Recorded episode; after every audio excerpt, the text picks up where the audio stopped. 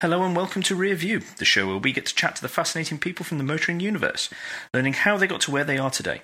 I'm Andrew, and this is episode 17. I'm delighted to say hello and welcome to my guest Liam Bird tonight. I shall straight away ask Liam to introduce himself, as he is much more qualified to do so than I am. Hello, Andrew. Uh, I'm Liam Bird, as you said, and predominantly I write about cars, uh, all things motoring related, gadgets, etc., etc. I've even done a few recipes. Uh, and who who is it that you write for?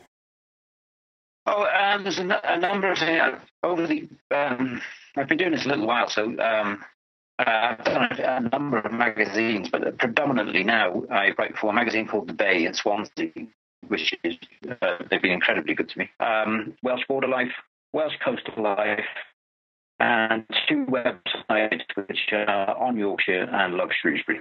I think I will. I will stick to the convention that I normally stick to here, which is to go back in the mists of time to find out where you first or when you first got interested in cars, if you can recollect that, uh, and if anyone helped that interest along in particular. So, um, is is there a particular time you remember, um, or is there a, a, a family tale around the fire? Uh, in the long winter nights that we all they all regale themselves about. Oh, do you remember when? well, there are various things that uh, um, that I remember and, and, and various um, influences, if you like, but in, in which order they came, I'm not entirely sure. Um, my dad, we, um, I grew up in, in quite rural South Shropshire, and my uh, my dad used to do all his own home servicing purely because you know, income wasn't particularly high, and you know that's what people did then. I my Sunday mornings used to smell of, of poly, you know, Isopon and, and, and, spray paint and oil, and as did everyone else's, I think, in that area.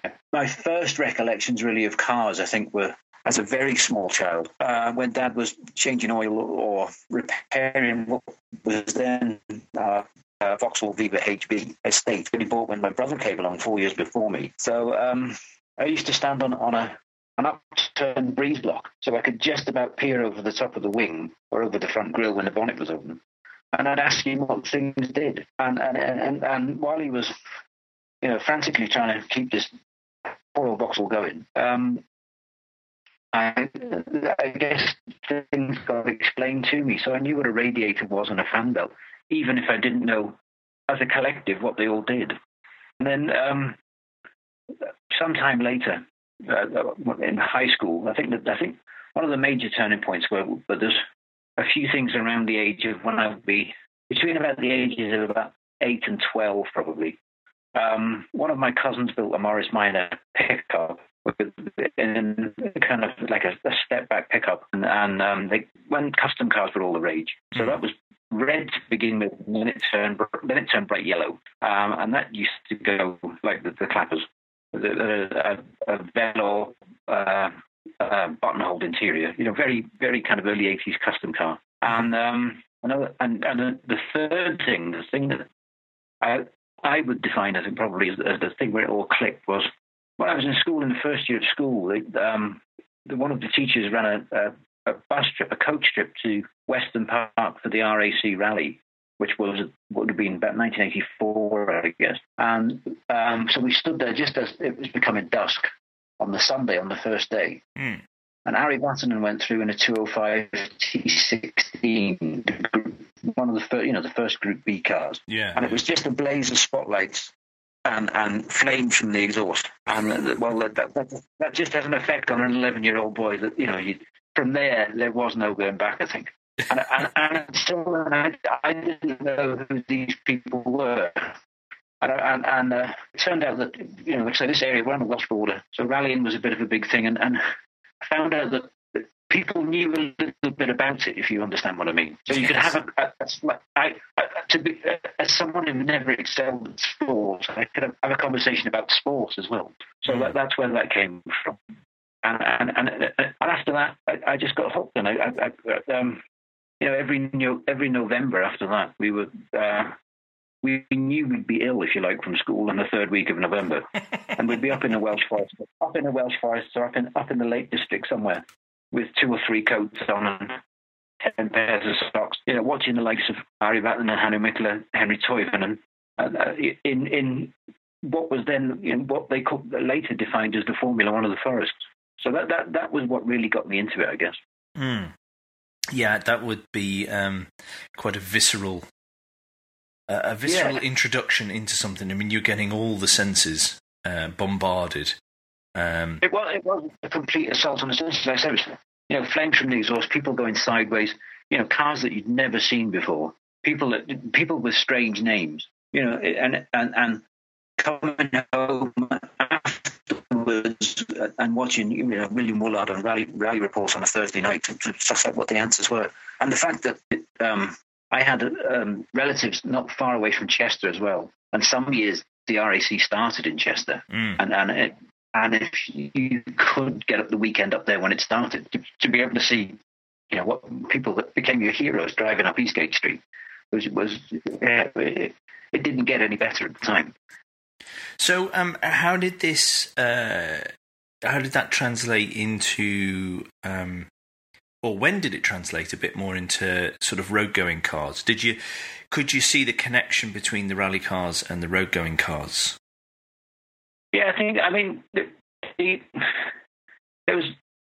Um, I mean, the Audi Quattro and and and the the 205, they were they were recognisable. The Delta S4 was was just something out of this, you know, completely out of space almost, you know. But the, the 205s, you could you could recognise those, and you and you saw adverts for at the time. You you know, at the time you were beginning to watch television more and more. You were allowed to stay up a little bit later, so you were seeing adverti- you know advertisements on television for 205s and various things. And then that same cousin that built the Morris Minor, he was really into rallying as well. He was, you know, or, or cars as well. So um, he had a, you know, he had TVR Tasmins and Lotus Sunbeams and and um, all kinds of things that I'd never heard of. And uh, and the, the, the whole connection came together, if you like. Hmm. And and and lots of local garages in this area. I mean, this is the time when you know when the, the RAC, as well as having the you know the, the top flight drivers, it, it was open to the clubman as well. So in you know this area, Castle Garage in Ludlow, for instance, you know we used to run minis and Mark II escorts, and so you, you could relate one to the other. When you're in in school, did um, this? Um, I suppose if it's school children and you're you're in uh, being a remembering back into my distant past when I was a school kid, I think obsession is probably quite a right. It's quite a useful word uh, at that age. But did did, did the um, Fascination, I think. Fascination? You know, yeah. yeah, yeah. Obsession and fascination is still there, I think. Go on, sorry. Yes, it definitely is in this corner of the internet. That's for sure. which, Yeah, is, which is why I think we inhabit it. Hello. yes, as I straighten the pens on my top pocket and things. but then you, but then you realise there are people out there that are much, much more uh, fascinated by certain aspects than others, and you sort of you, you have to doff your cap to to, to the the levels of nerdery and uh, memory that some have out there is amazing. Uh, but what I was going to ask was that. Uh, did um, your fascination in cars manifest itself in uh, in your schoolwork in the subjects you took? Did it? Did you sort of then start following a path that you thought, well, you know, maybe one day I can I can really get into doing something with cars? Oh, yeah, I think so. I mean, I, um, I, I've, I've, I've got recollections of wanting to be an airline pilot when I was in school. Mm-hmm. So, uh, so it was all. It, it wasn't just cars. I think it was machines as a whole. Really, you know, I was fascinated by how things work, and and and uh, you, how you know huge planes stay in the air, and, and, and steam engines, and all kinds of things. So, it, it- so I. Uh, um, and one of my uncles, I'll, I'll probably mention a few uncles this evening. I've got quite, you know, I had quite a few, and, and I'm from a big family. So one of my uncles had an engineering shop, uh, you know. So I, I got into that, and, and, and so I did. But I tried to be well rounded. So I thought if I'm going to be a pilot, I'll do geography, I'll do a language, but I'll definitely do some kind of, you know, what they used to call CDT, craft design and technology, Mhm. you know, metalwork, et cetera, et cetera. So I, I, yeah, I tried to be as as rounded. I never really really knew what I wanted to do, but I but I knew cars and machines or one way or another. You know that that's what that's what interested me, if you like. Mm. And at the time, you know, you you, you probably know, you know, there was I was, you know, what you were watching things like Knight Rider and Street Hawk and Dukes of Hazzard and you know, there was all all, all kind of subliminal influences were there, I guess. Yes, yeah, um, definitely. Uh, the technology and uh, cars or you know vehicles were definitely a, a, big theme in a lot of programs that um, oh, yeah. people of our generation would have watched a lot of. Oh yeah, well we, we were glued to. I think was what it boiled down to. You know, certain times of the of the week, at certain times, you that was it. That you know, that you were allowed the television for that hour. Yeah, and and and and, and you watched, like I say, Chips or Airwolf or Hardcastle and McCormick. Or I can go on. I will. I, you know, I won't get into. so, um, when did you first pass your driving test? I was seventeen. I, I, um, um, I left it a little while actually. I, I, I didn't turn immediately 17 and then go right i'm going to learn to drive mm-hmm. everyone around me i was in sixth form at the time i was doing my studying for my a levels so i was in the, the uh, what would be what kind of uh, either the first year or the second year of sixth form and people were, were um, doing a levels and I, and i turned 17 in June, so it was towards the end of the first year. Mm. So the first lesson, the first lesson I had was um, I was staying with my aunt and uncle again in Chester. I used to spend spend a lot of time with them, and um, the first lesson I had was a two hour lesson with BSM, actually around Chester. Mm-hmm. And I remember getting back to their place after two hours, and I was exhausted. I thought, my God, how do people do this for hour, you know, day after day, hour after hour? Oh, I'm glad it wasn't just me then. because I did something similar, and I, I came out dripping and shattered. Yeah, and, and, and, in awe of people who you know you could you know you could do this, and then, and then um, so I left a little while, and then I came back to Shropshire again for the you know the second year of the sixth form. Uh, would be about the October time, and a guy said to me, you know, some friends in school said, "Oh, this is a really good guy." Who, you know, God bless him, guy called Christopher Finnegan, who, who um, was my driving instructor, and he said he's really good. And uh, yeah, I passed my test first time in Shrewsbury. So I, I, think I started in the October and finished in March. I think the following March mm-hmm. in a Fiesta would be a, a Mark III Fiesta. I don't want to go through your car history just yet. We, we won't have, honestly, I, you could do the whole other program on that, Andrew. I, I can assure you of that. but what I want to what I want to continue though is, um, you said you were doing your A levels. Was that uh, to go on and uh, go off to university, or was that um, to then go off and get a job? A job, I think. I think. I think. Um, I didn't at the end of what GCSEs it was. We were the first year to do GCSEs, so if anyone out there knows when that was, they can age me now. Well, no, I am um, exactly the same as you. I'm one year behind oh, you, actually. Oh, okay. All right. Well, we'll keep that secret. Yes. Um, uh, 1985. Um, okay. No, no, uh, that's when we were born. That's what I'm saying. It's not. I'll no, pretend. No, no, I'll pretend I'm a millennial. okay, no, no, that's slightly earlier than that. Uh, we were. Yeah. What, what, what, so uh, A levels. I did um, physics, chemistry, and geography.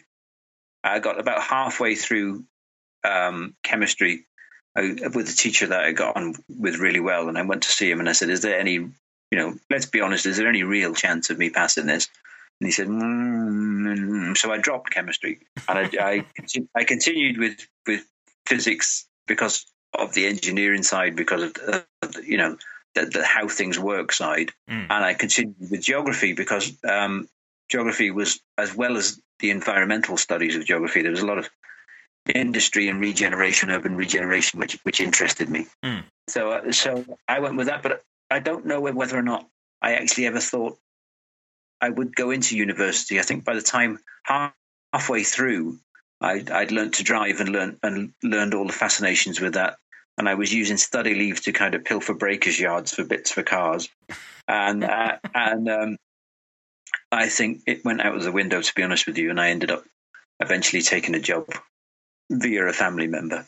How did you get into writing about cars then? from from though from there, and and, yeah. and how how long ago was it that you started writing about cars? Well, I think I think even in my English class in, in school, there was influences of cars because I was in school. I was writing, I was reading Fast Lane and Performance Car, and basically any car well, magazine. uh, You know, any right-minded person would be. You know. Yeah, yeah, and ba- and, and basically any kind of um, any car magazine that my paper round would, uh, you know, allowed me to buy at the end of the week, really. Um, but um, I remember, oh, years before I, I, I've been writing about cars now for about five and a half, six years, I think.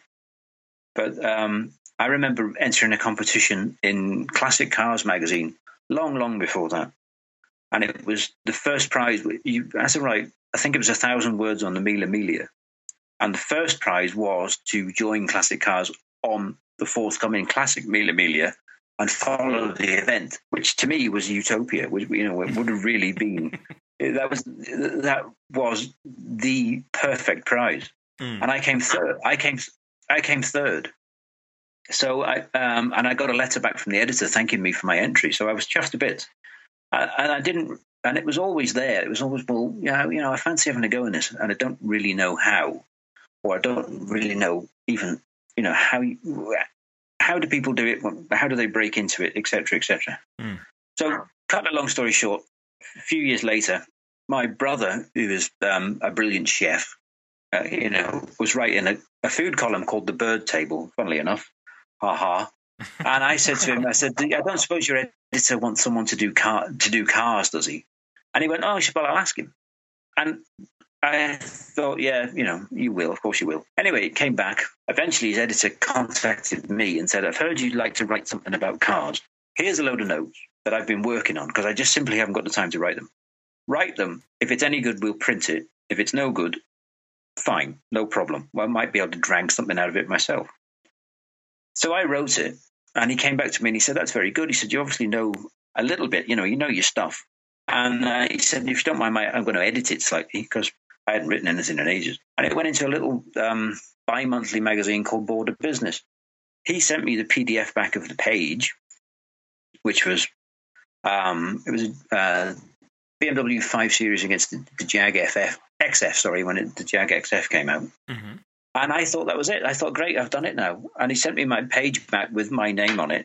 And I genuinely thought, right, I've scratched that itch. That's fine.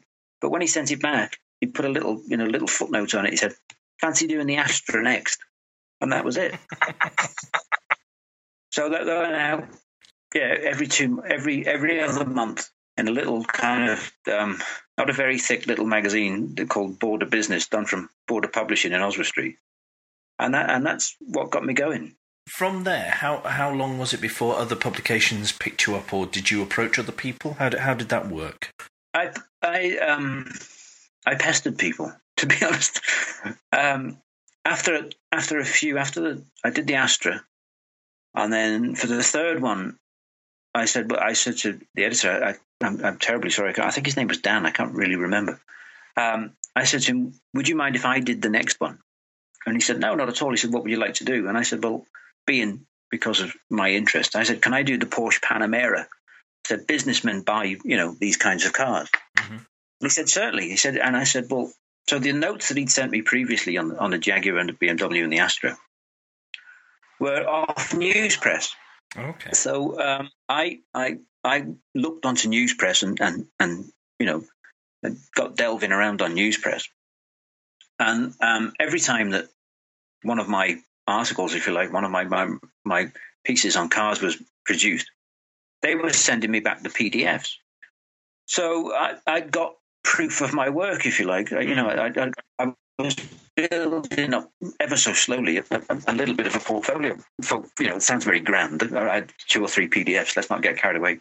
And um, and uh, I, I I sat and, and googled different people and, and, and you know looked for little magazines and said, you know, dear sir, you, dear sir, dear madam, you you don't know who I am. You you you you probably never heard of me.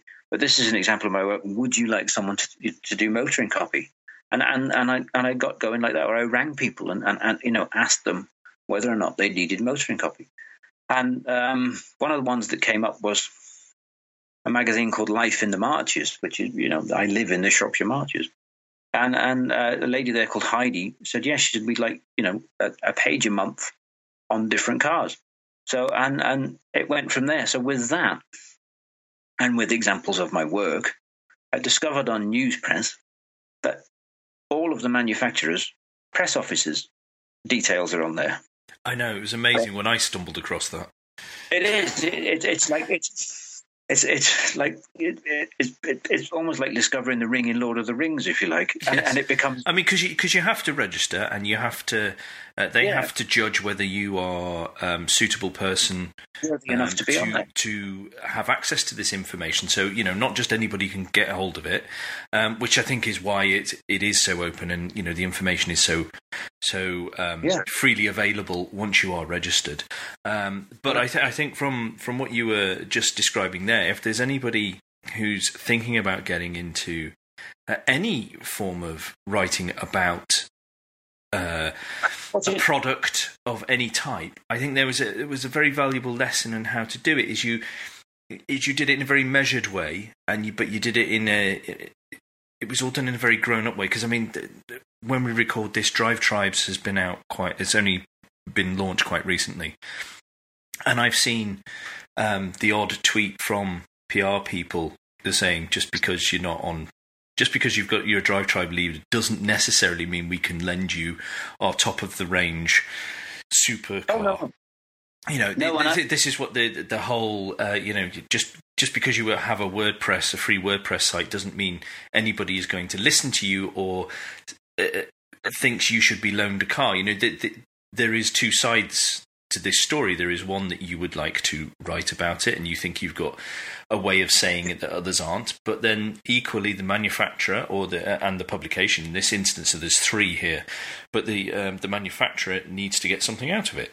You know, and we have to be grown up and adult about all this and understand that that's what the case is because it's it's a business for people. oh absolutely. Isn't it? You know, you don't don't ever take anything for granted. No, absolutely not.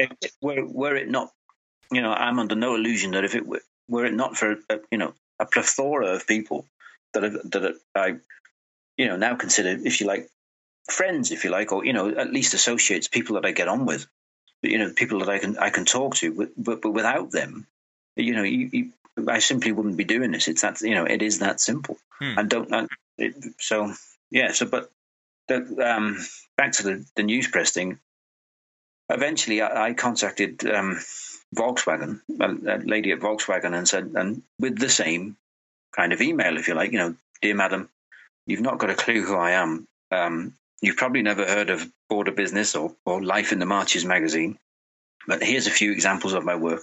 Would you consider lending me? At the time, it was the, the, the new Polo because I'd had a Polo myself, and it was a car, you know, the car I liked, and I thought, well, it's not. Um, it's not a supercar. I'm not asking for anything silly. You know, would you consider lending me a sensible little car for me to review? And she came back to me and she said yes. And I and I sat there agog, you know, uh, and I got back to her and I said, well, okay, fine. I said, but I said, I've no idea, I've no idea how this works. I said, is it insured? You know, what do I do? Do I need to collect it? And she went through the whole process with me and talked me through it. And I- and and I still see her, I still know her, and I still thank her when I see her. I uh, yeah, exactly the same thing.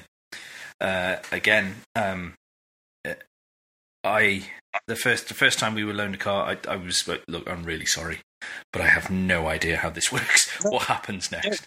Uh, and um, you know, everybody that we've we've been lucky enough to deal with on this uh, on this podcast has been lovely about it all. Um, uh, and has you know talked to us through it and has been very kind in in loaning cars um, and in, in the way that it's all been dealt with. It's been it's been uh, excellent. But yeah, again, it was it was a, another gobsmacking moment of oh okay. Yeah.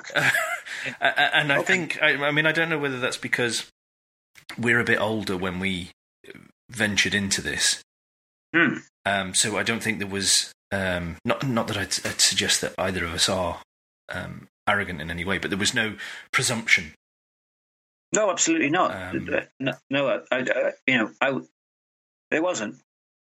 I worked on the principle that if you know, I got to the point where I thought, well, if, if I don't ask, I'll, I'll, I won't get, and people aren't going to come to me. Mm. You know, people aren't going to find me. I've, I've got to, I've got to have enough confidence.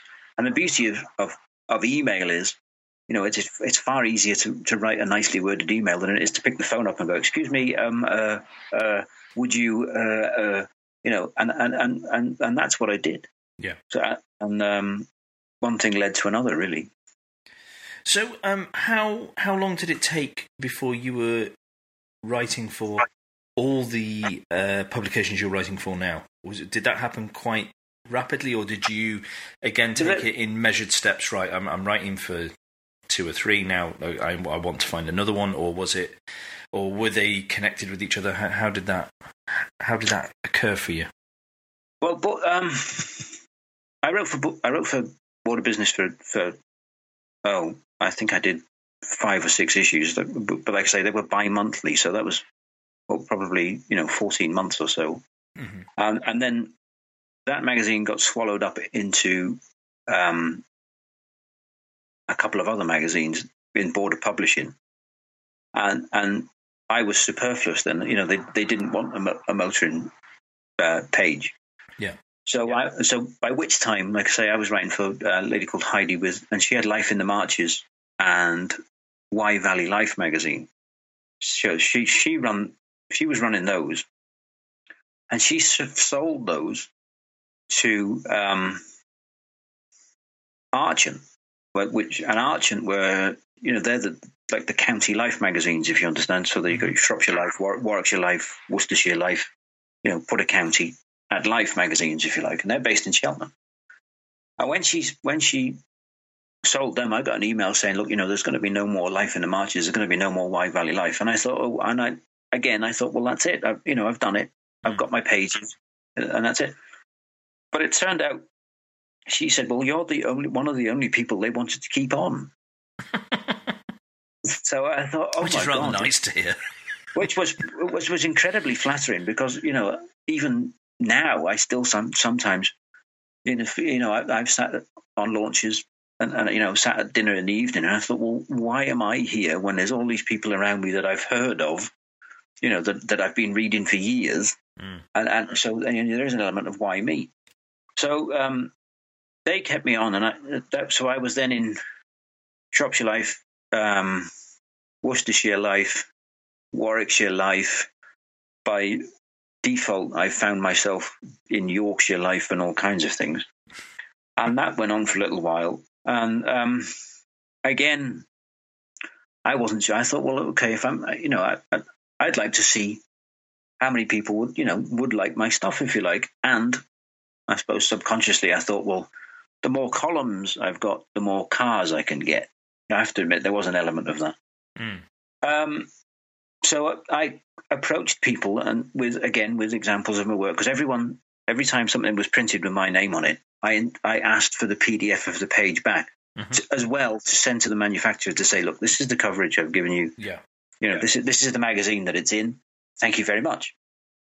Um, so I approached um, on Yorkshire a guy called Matt, Matt Callard who runs on Yorkshire website and pestered him because uh, you know initially he didn't want he wasn't interested in cars. He's not a guy that's interested in cars. And and he came back to me the other day after me writing for him for four years, I think, and he said, you know, he said every car decision he said I've ever made has been based on what what you've written. No pressure, Liam. No pressure. Damn scary to be honest. and, and, the other people, and, and um, again with Love Shrewsbury, I said, would you be interested?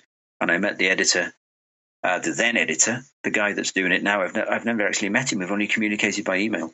And um, so, um, and I was sending, you know, sending stuff in. But and one afternoon, it was a, a rainy afternoon here at home, and and I was, um, I think I was writing something, and you, you, you know yourself, you get so far, and sometimes you just stop. And I, and I um, I started googling, you know, little lifestyle magazines because that's what I thought. That's was was what I was in, if you like. Hmm. And um, I contacted a magazine called The Bay in Swansea, and I said, "Would you know?" Sent them an email. I said, Look, "Again, same thing. These are a few examples of my work." And within ten minutes, the phone rang up, and, she, and Leslie there, Leslie and Simon Williams, who I can't thank enough, rang me up within ten minutes and said, "Yes, You're exactly what we're looking for. We've been looking for someone to do this. Can you be our motoring writer? And I've been with them ever since. Excellent. Um, and uh, then a little while later, the people who were doing uh, border publishing in Oswestry, Street, who do Welsh Border Life now and Welsh Coastal Life, they said we're changing the names of our magazines. We're going to do we're turning them to Welsh Border Life, Welsh Coastal Life. We'd like to reintroduce motoring again. Would you be our motoring writer? And and and, and that's where it's that's why I'm with the titles I'm with now. I've done other things. I've done odd things for you know the City magazine and Canary Wharf magazine. I've done things on classic cars for um, a magazine called Upward Curve, which I believe is, is a, um, an in-flight magazine somewhere. I don't know where. And I, and I just contacted people and said, "Would you like motoring copy? You know, would you be interested, etc., etc." No, uh, I mean again, again, that's another. It, it's reinforcing the message of you. You have to make the effort. Yeah. People don't come to you, um, and if you do it in the right manner, and it is something that people are after, then you know things. It, you know, it could it could work out well for you. So, oh, so I mean, uh, for every for every one person that says yes, there are you know there are a thousand that say no. You, you, you, it, it, and and you've got to be able to think, well, okay, fair enough, you know, and and you you know if you if you're on launch, you, you find out, or you go to one of the, you know yourself, if you go to one of the SMMT days, you see you realize that there's an you know that there's a, quite a few people doing this. There's a big group of people that come turn up in the morning, mm. so and so yeah, and and I'm yeah I'm, I'm quite um, I don't know, proud. I think I feel pri- privileged. I think to be part of it, even if it's just a small way. To be honest, yeah, it's something that I, something even back in school. I thought, well, you know, I know people do this. How do they do it? And and, I, and I've count I've, in my own little tiny way. I hope I found a way in. I guess. Yeah, absolutely. So, uh, do, does the freelancing oh dear, so I'm going to use a buzzword here, lifestyle, sit well with you? Is that, is that how you'd like it to carry on? Or in an ideal world, would you do motoring writing full time? Um, I don't know. I think if the right thing came along and, and it, it felt right and, and it paid the mortgage, etc., etc., I think yes, maybe, maybe. Um, I've done, uh, but that the other thing is it's the way I do it at the moment. I do it on my own terms. I don't have any particular deadlines I've got to hit. No one's asking me to book a particular car in, in any, you know, real reason. I send a list in and say, look, I've, I've got this, this, this, and this. Which would you like? Or um, in certain respects, that I, I put it on, you know, certain websites myself. I've got access, and I, you know, I do it all from here. Mm. Um, and it's a release. It's it's it's something completely different to what I do full time, and and um, it's still that escapism. I guess I still I think it's still that that that kick that I got when I was you know a kid. Yeah, because um, it, it is it, it is outside your normal nine to five. Um, yeah. So it's a case of making it uh, fit in with everything else, which um, which sometimes I would imagine is a bit of a, a struggle when it comes to invites to launches and things like that. Oh yeah, I mean, I, I, I don't, um, I don't get an awful lot of invitations. I mean, I'm I'm in the Welsh Group of Motoring Writers through various channels, you know, and I'm in the guild. I'm an associate member of the guild, which you know I'm incredibly proud of. I don't, you know, there is an element sometimes of why me. So, but when a when a when a when a launch invitation comes along, which you know sounds all very grand, and I, I, I do get invitations, and, I, and you know, and, and I, um, I've been lucky. I've been some some very good ones, but um, you can't. I can't do that many of them, and I will get back to people, and I'll you know I'll say to them, look, I'm terribly sorry, and and more often than not, a manufacturer will get an you know will get a, a polite um, no off me that says due to other commitments, I'm afraid I can't come. Mm. I want to come on to the launches in a minute, but something I want, okay. to, I want to um, uh, ask first. When you so do you sit there and think, right, these are the cars I'd like to test because I think they would. Do you, well, sorry, there's going to be two questions here. First one is, when you select cars to test, are you doing it because it is um, primarily cars you're interested in trying out, or is it because there's they are cars that you think uh, the various readers or publications will be particularly interested in? Both, Okay. really. Um, because I've got a good relationship with my editors in the print magazines, Charlotte at, at, at Border Publishing and, and, and Leslie at, at the Bay. It's a two-way thing. They might ask me if I can get, you know, if I if I've got access to certain, because fundamentally that's what it is, access to certain press fleets. Mhm. So Char- last year, the, um, last year, no, the year before, I was asked whether or not I could get a, um, a Volkswagen camper van because it's the perfect thing for Welsh Coast magazine. Yes. So uh, there's an element of that. Um, um, and I might get told I might, you know, certain manufacturers have been incredibly good to me, and I've I've driven cars that cost more than the house. Um, and um, eventually, after you know, certain magazines have had I've had one or two of those. They might say, "Liam, calm down. Can we not just have a five thousand pound hatchback, please?" Yeah, yeah.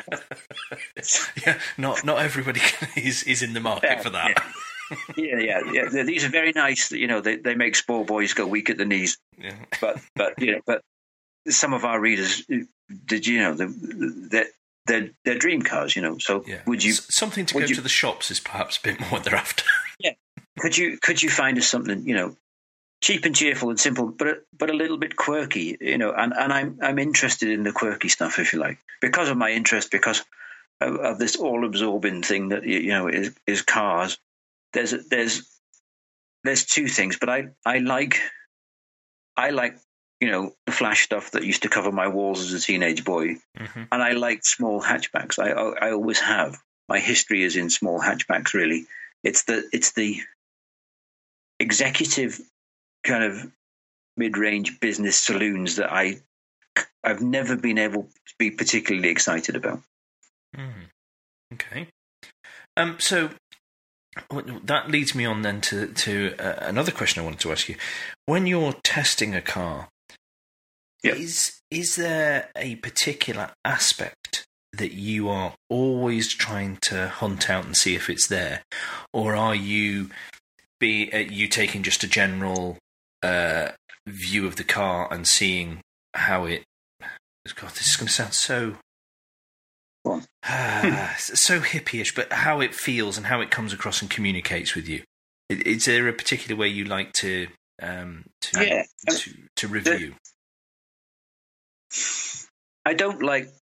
I suppose part of the reason what, that I wanted to write was I don't like the kind of regurgit, regurgitated press release review, if you understand what I mean. Hmm. That that lists the prices, the specs, whether or not you can get the golf clubs in the boot, and prices start from. Hmm. I- you know, uh, they're they're they're dry, if you like, to for my opinion. Although sometimes you know that that's what's needed. That's what people want. I Yeah. appreciate that. So, but to me, it's always been.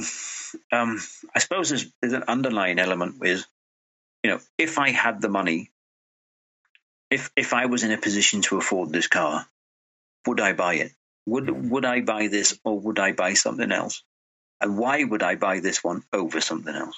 Yeah. Okay, so you're taking each on its merit, but yeah. I mean, you know, but what, and what? But is this is this worth my money? Uh, yeah. Okay. No, I'm I'm with you. I can I can totally understand that. Then um, that makes perfect sense. yeah, to me. if if if I had so and so pounds, you know, so and so amount of pounds, and I went into my showroom, for instance, and and I, I viewed this, and I and I and I walked around it, and I looked at it, and I thought to myself, okay, I, I need a new car. Would I buy this one? And is this is this one better, or in which way is this one better, or more comfortable, or or more practical than the one that is a similar size for similar money in the showroom next door? Okay, that that makes perfect sense, and I think that's a, a, very, I think that's a very good and balanced way to uh, to approach it. Um, yeah, no, I, I, like that. I like that. So you mentioned before that you've been on uh, a few. You've managed to get on a few launches. Um, what's yeah. what's the? Uh, I'm not going to say the best or worst, but I'm going to say, well, what's been the most amazing launch you've been on? Oh, for you, pers- for you personally, not not what, not maybe not necessarily the car or what came out at the end of it, but just just the for you personally. Okay, well, when I when I um, when I joined the Welsh group of Motoring Writers, um, a, a, a, guy there, one of the first guys I've met from the group, said to me, so "Whatever you do, said don't turn down Land Rover launches." Was was one of the pieces of advice he gave me, and um, I went on a, a um, Range Rover Sport launch a little while ago when it came out, and we ended up driving a Range Rover Sport through a 747. As one does. As one does. Um, and that was at Kemble Airport in Gloucestershire. And they had full use of the runway as well.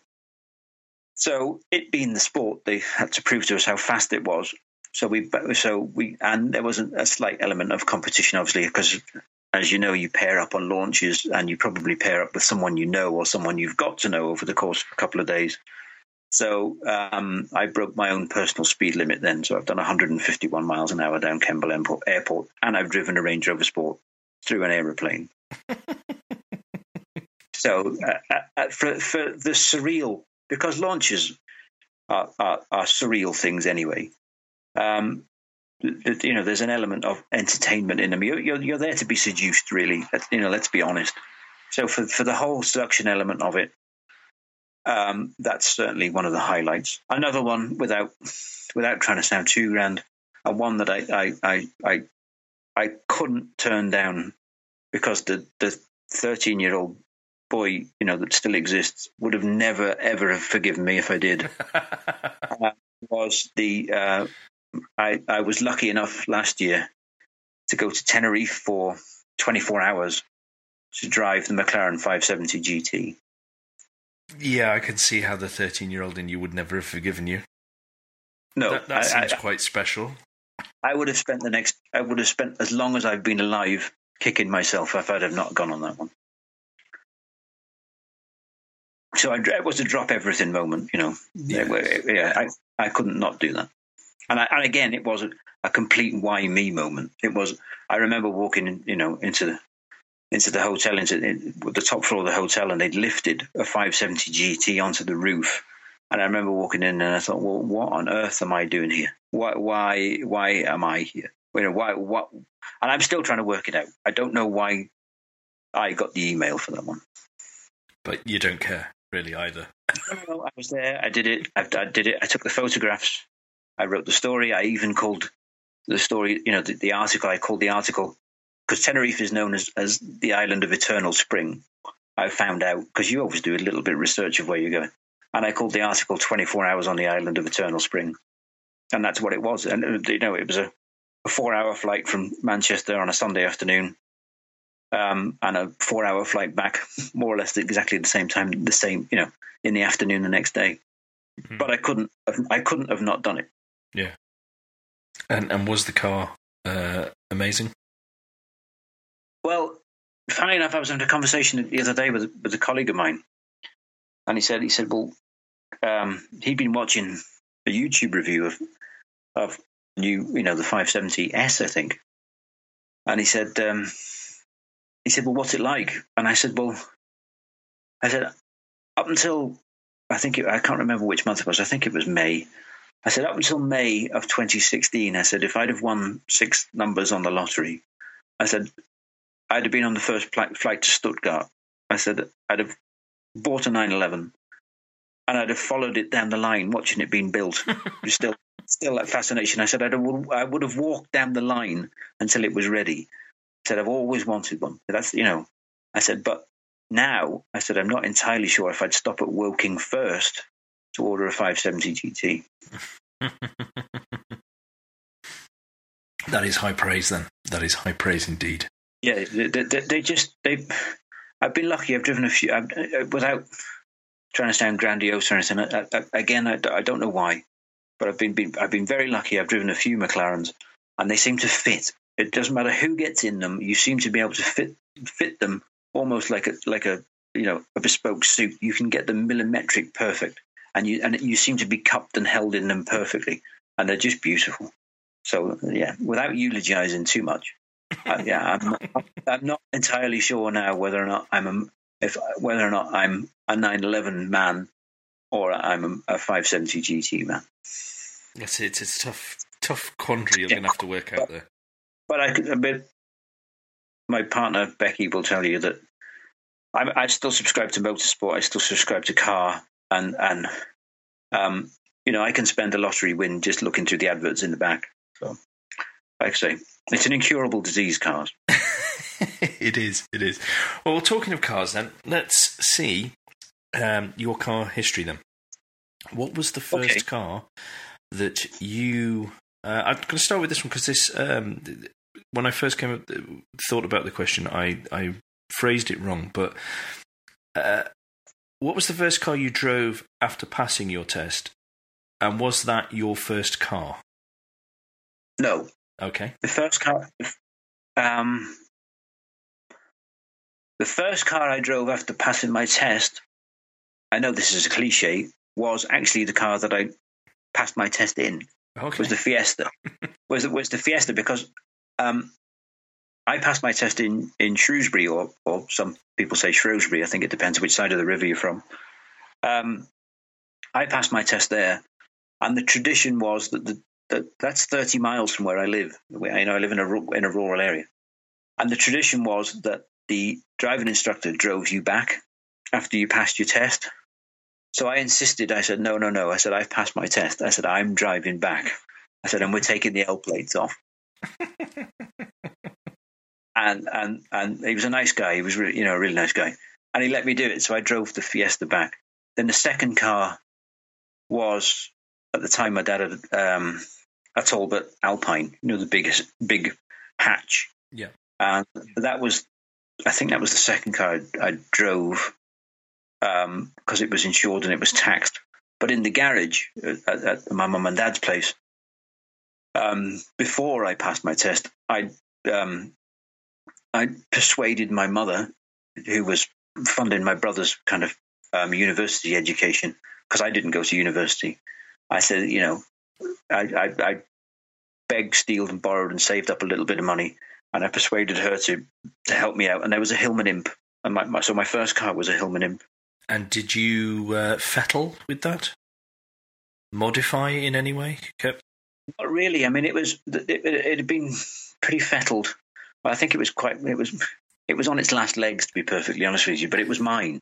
yes. It, you know, it, it was mine. It was. It was. It's like getting your first push bike, isn't it? You know, you can go beyond the village if you like, and uh, uh, uh, you know, you can go a little bit further. And um, it was. It, it it was black at the bottom, up until what's known, you know, the crease in the door, the swage line, if you like, Hmm.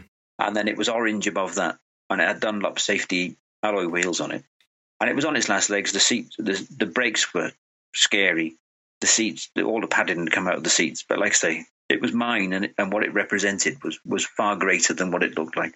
Yes. So what did you move on to next? Um, well, the the I had the imp. The imp lasted until I got my first job, which was um, in Queensferry in North Wales, working for an, uh, uh, an uncle. And that was my phone. I just I just hung up. Um, so so um, then I, I I bought a mini. Then I had a mini thousand, the roof in it. Yeah, so that, that that's um, then I had a mini, and then it it grew from there. Um, That's a, that's a bit of a drive, though. Did you move up towards Queensferry, or yeah, I moved up. Yeah, I, I, Okay. again, I, I, I moved there. It's, it's it's about seventy miles. yeah, I was going to say there was a heck of a commute otherwise. No, no, I drove, I drove, up once. Yeah, one summer holidays to get a job in the summer with my uncle, and I ended up staying there five years. After the Mini, what did you move on to then? I had an MG Metro. Ooh. Uh, yeah, I had a red MG Metro. I think because um, I think this goes back to the the, the you know the stuff in the rallying. I was going to I ask, relate- is it connected? I could relate that. I could relate that to a six R four in one way or another. Although the, you know the differences are, are extreme. I had an MG Metro, and then um, after the MG Metro, I had a a white 205 XS, which I guess was my kind of Ari Vatanen moment, uh, which goes back to that that. Um, Not that you're developing a theme here at all in any way. no, no, no, no, no. That, that well, well. You, wait, wait till what a 106 Peugeot 106 Rally came next. Is this making the circle complete? I don't know. I don't know. Uh, the, the Bengries in Leominster had it as a demonstrator, and I remember driving down to see it, and it was it was after the XS. I mean, the XS was beautiful. They, they were a great little car. They really were. And I had the big the big sunroof in it, Hmm. which was and and it was oh god for yeah I was twenty one, and it really was. It was you know to me it was a luxury car. It was unbelievable. Uh, but I remember going to look at the rally, and the rally had steel wheels and and practically nothing in it, and it made a hell of a din when you know at seventy mile an hour it was, it was doing nearly four thousand RPM at seventy mile an hour. But uh, but I uh, for some reason I had to have it. It had red carpets and, and white wheels and, and a big stripe up the side of it. So I so I shopped the the XS in for that, and then um, it goes on. I mean, there's I worked out the other day that I, I've had 18 cars, and and and it, um, that got swapped for a, a moment of complete madness and something I'll never forgive myself for. I, I bought a um, a black Corsa SRI, which was dreadful. It was just it was it was awful, and it put me off Vauxhalls for life. I could go on, and but various Golfs have, have, have passed through these you know these garage doors. I've had a Porsche 924, um, an Audi A2. I kept a Dolomite Sprint for years that, that, that one of my uncles left left me, and yeah, I've had various things. so, what have you got now then? I've got a Yeti. All right. I've got a Skoda Yeti. I, I had a um, couple of uh, two years ago. I had a, uh, I had a Golf, a Mark Six Golf um, TSI 1.4 with the turbo one, and I couldn't get on with it. I, I, for some reason, I, I I I just couldn't gel with it. And I saw um, I saw the Yeti for sale, and, and the Yeti when it came out was the second was after the Polo that we were talking about earlier. Hmm. The Yeti was the second press car I ever had, and I had one long, you know, almost as soon as it came out, people stopped in the street and were walking around it, and that was the first kind of press car effect that I, I felt, if you like. I thought, well, you know, this, I'm, I'm onto something. I've got stuff that people haven't seen, if you like. Yeah. And and and I was so impressed with the Yeti. Then I thought, well, when they become affordable, I'm going to buy one. And, I- and I, I bought one with higher miles than the Golf, knowing that I probably wouldn't use it as much because I've got press cars. So over the time that I've had it, the mileage has probably come back in line with its age. No, I think they uh, they look cracking because they're different. Um, Hmm, that's what I liked about it. and, and it's uh, which follows your quirky thing that you mentioned earlier. Um, well, I don't- no, I mean it, it's it's it's it fits in a garage, which is always a bonus. yes. It's it's not you know it's it's it's actually slightly it um that I can tell you now that they're actually slightly narrower than a Mark Six Golf, so it fits in the garage easily. Um, it's it's got enough four wheel drive ability that was proved to me at an SMMT day for than I'll ever than I am ever going to use probably. Hmm. I mean, you know, we get snow in these parts, but we don't get anywhere near what the BBC say we're going to have. and um, and um, it's got a detachable tow bar for a trailer that I've never bought. Um, it seats five. It's it you know it looks fine. It does fifty to the gallon if I drive it carefully. It drives quite nicely. You sit slightly higher. Uh, it- yeah, uh, maybe I'm, maybe I'm getting older, but you know I don't know what I'd change it for. I'm, I'm, I'm part of it. I've had it two years now. I'm thinking, do I you know do I change it? But I, I don't know what for. Mm. Yeah, it, it, it, yeah. No, I, I agree with you. I, I agree with you on that one. Yeah. Um, well, I think we're coming to the point where I'm going to ask my quickfire questions. Okay. Uh, and I will uh, begin this section, as I do every week, with trying to a bit of self talk here, where I will ask you the question, allow you to answer the question. I will not then interject. That is the idea. I've yet to follow that through. And then we'll move on to the next question. Okay. Right, so I'm going to start with uh, the first one, which is what currently excites you about the motoring world? the diversity of it. It's still ever changing. Every time you pick a magazine up, every time you you go onto Twitter, every time you you, you know you put a program on, there's something new. There's there's a new quirk. There's there's a new story. There's Dieselgate. There's you know Fiat have just um, been hauled over the coals for their diesel emissions. There's um, new technologies. There's the, the um, Riversimple's hydrogen car is, is fascinates me because it does something completely different. Again, there's always something new. There's someone's always developing something. I like that answer. So, what currently uh, worries you about the motoring world? Well, I thought about this. Autonomous cars scare me to death. Not because they're autonomous, not because they're automatic, not because they, they do things for certain people. They are great. They're, they're you know they will prove to be the, the brilliant a brilliant solution. But I used to be a long time ago in the depths of time. I used to be a driving instructor, and I think if autonomous cars come along, a lot of people are going to lose skills very quickly. Um, we've got, you know, these days, like I say, I used to be an, an, instructor, and I find reversing cameras and reversing sensors just such a joy, you know. But I realize now that when I get in something without them, I've become slightly dependent on them. Mm. So I think autonom- I think autonomous cars are going to take away people's skills. Yes, I, I will not get on a hobby horse over that. Um, I will. I will move on to the next question. I'm, I'm trying to be very good. I am. uh, what's been your favourite car to drive, and why was that? I had a. Um, I don't know if I've got a favourite. I've got. I've got many experiences. A guy called Phil Llewellin, who wrote The Road to Muckle Flugga, started off by saying, you know, it's not what you do, it's not the car, it's what you do with it.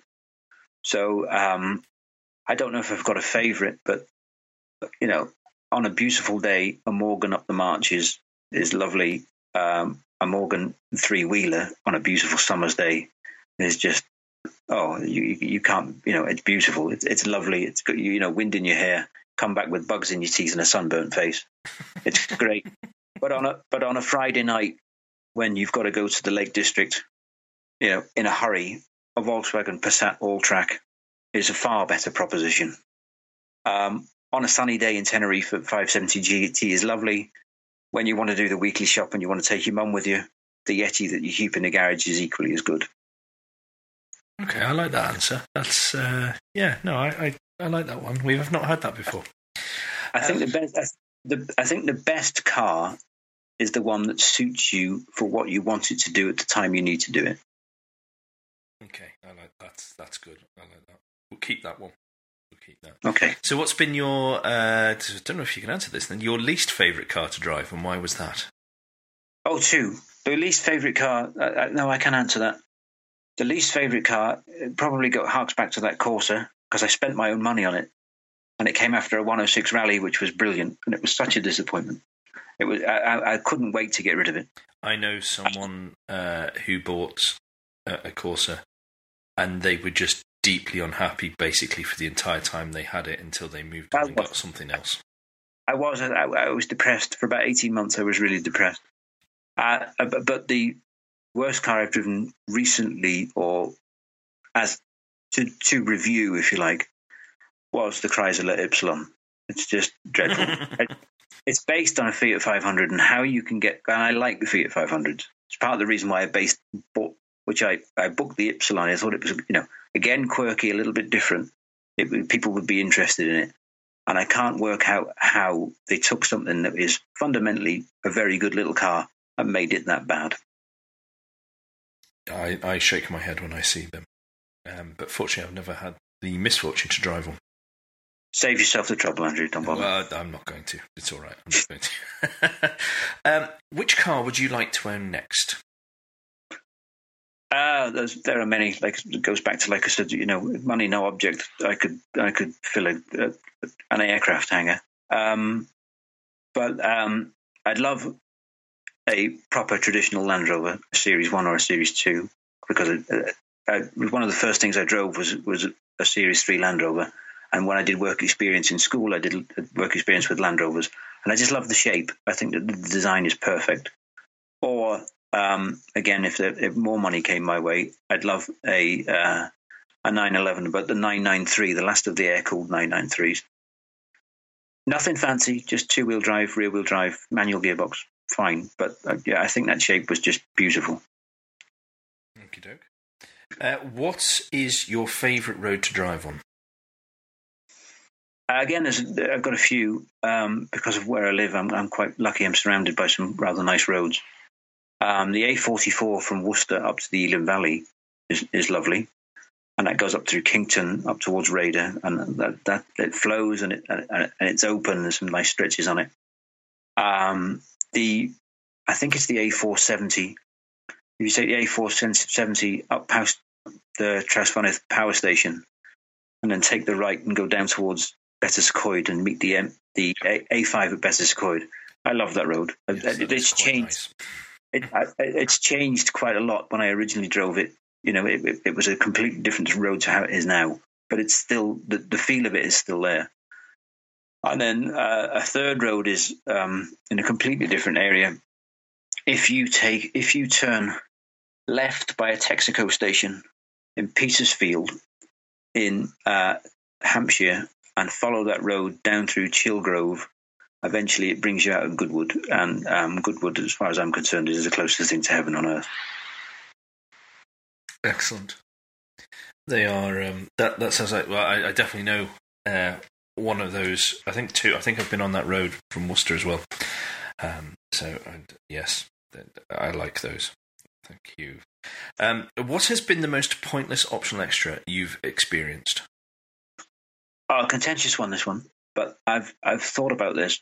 Um, to me, it's cruise control. I've had various cars Ooh. with cruise control on. Press cars.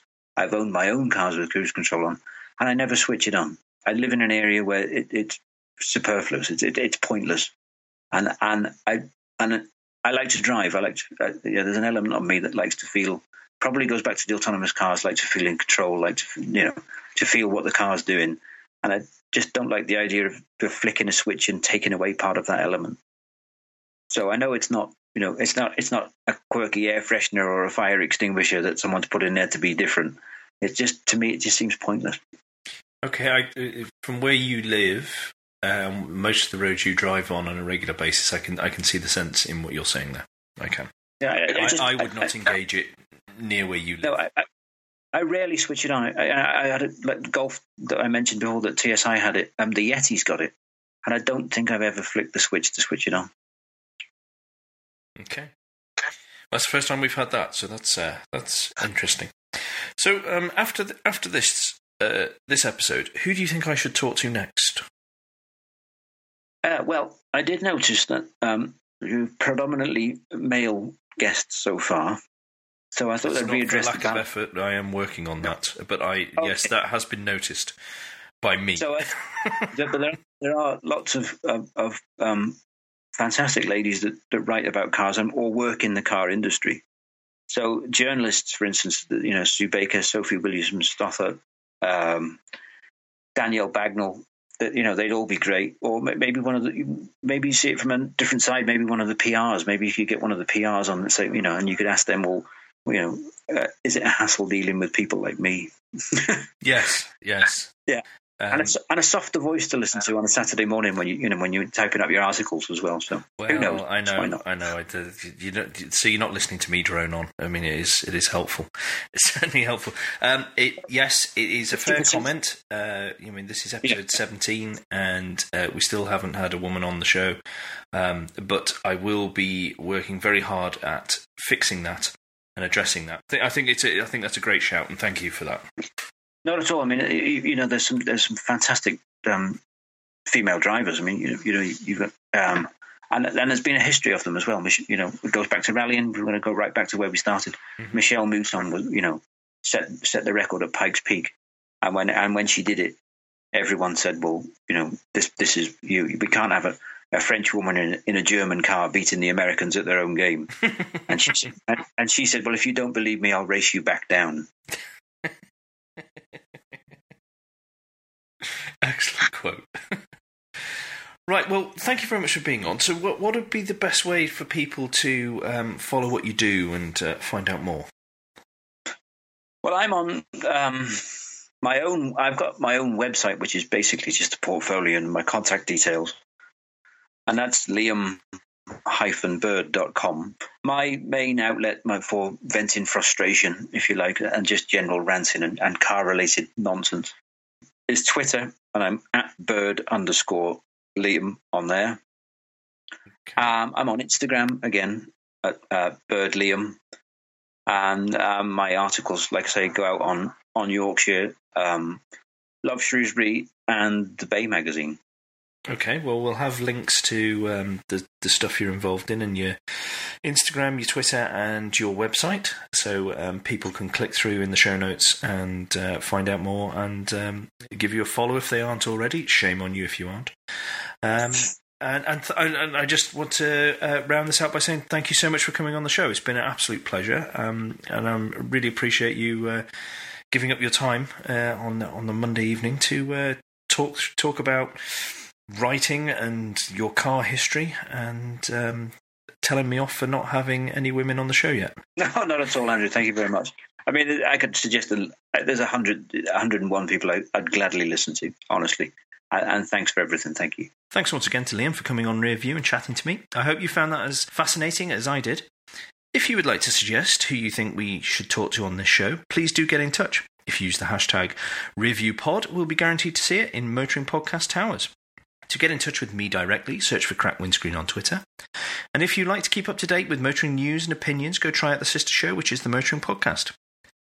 As I do at this point every show, I would ask, beg, plead that you go and leave a rating and review, preferably on iTunes, because it helps to make the show more visible and helps other people who you think might enjoy it get a chance to spot it. So until next time, that was Liam Bird. I've been Andrew Clues, and safe motoring.